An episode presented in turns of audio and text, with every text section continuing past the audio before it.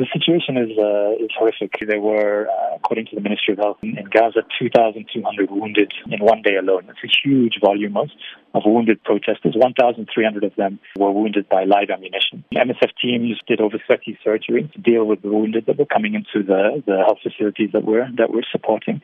And this is just in, in one day alone. And, and what's really shocking about the injuries that we're seeing is that many of them are to to the lower limbs. So in the last month, we've been treating wounded protesters that have been uh, that have been indiscriminately shot by Israeli forces along the, the fence, and many of those are injuries to the lower limbs. The kinds of wounds that we're seeing are really disproportionately severe. So every wound, uh, if you can imagine a, a, bullet wound to a limb, to a lower leg, it has an exit wound. The kind of injuries that we're seeing in Gaza are, really huge exit wounds. So many of these patients are going to require long-term follow-up, repeat surgery. Uh, many of, of these patients will be handicapped for life as a result of the severity of these injuries. We know that MSF has deployed teams to deal with the devastation.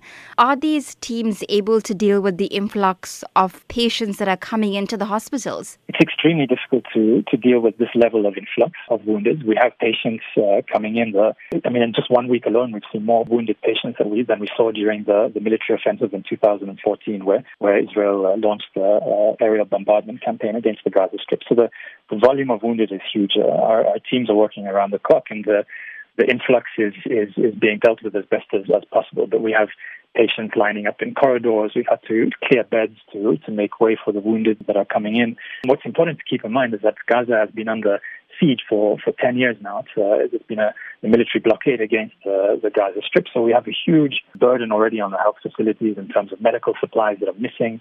About 36% of, of medical supplies are missing from hospitals in the Gaza Strip. So we're not only talking about the wounded that are, are suffering from situation in Gaza, but also people with you know, with diabetes or cancer patients that don't have access to the drugs that they need. The South African and Turkish governments have uh, recalled their ambassadors from Israel. Is this a move that has been welcomed by MSF? I think we would we would welcome any move that puts pressure on Israeli forces to deal with uh, with the situation in a proportionate manner. I mean, shooting unarmed protesters, live ammunition causing irreparable damage to, to people's lives and limbs is something that's, uh, that has to stop and, and is something that has to be addressed and it should be met with outrage.